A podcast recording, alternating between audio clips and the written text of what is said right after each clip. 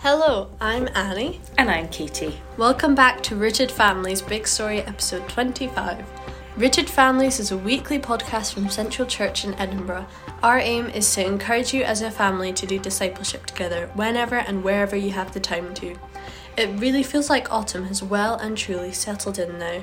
Longer nights, darker mornings, leaves all over the ground. I really love a hot chocolate and a cozy fire.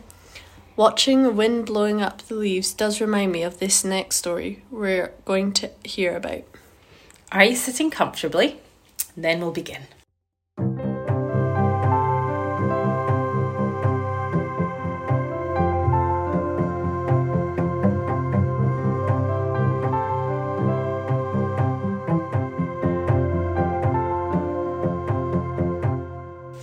Today's story is about a man called Elijah. We can read about him in the Old Testament. He was a prophet. Prophet is someone who listens to God and tells others what God is saying. Elijah was heartbroken because the people of Israel had turned their back on God. They had torn down their altars where they worshipped God and they were killing all the prophets. Elijah was the only one left. Elijah was talking to God about this, and God told him to go and stand before him on a mountain. This is the same mountain that Moses had stood on before and met God. As Elijah stood, there was a windstorm which was so strong and powerful that rocks were moved. That's a lot of wind. But God wasn't in the windstorm. Next came an earthquake that shook the mountain. But was God in the earthquake? No, he wasn't. And after the earthquake came a fire. But God wasn't in the fire either. And after the fire, all was quiet. And then Elijah heard a small, still voice. He knew this was God.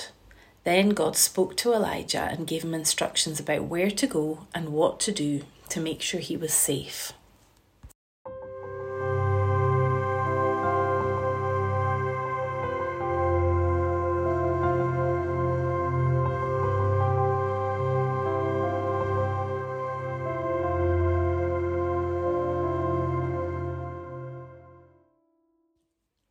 Let's explore the story with some questions.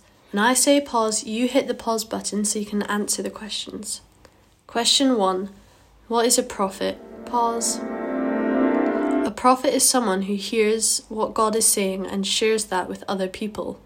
Question 2 How did God talk to Elijah? Pause.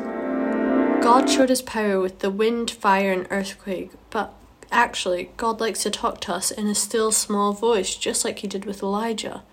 We might hear him whisper something to us, or a thought might pop into our head that we know is from God. If you have more time now or later in the week, here's another activity. Did you know that God talks to everyone? We don't have to be someone important like Elijah, who was a prophet, before God will talk to us. Why don't you take a few moments to be quiet and still? Maybe close your eyes. Thank God that He likes to talk to you and ask Him what it is He wants to say to you today. Then wait and listen. He might give you a picture in your mind. Maybe you could draw it and ask God what He is saying to you. You might just feel a warm, fuzzy feeling and realise God is whispering about His love to you. We can get better at hearing God's still small voice, so keep practicing. He loves to speak with you. When you hear the prayer chimes, why not thank God that although He's powerful like the wind, earthquake, and fire, He likes to whisper to you in a still small voice, like a friend might whisper something funny or kind in your ear? God loves to whisper to you. That's all from us for a while. Until the next episode, peace, peace out. out.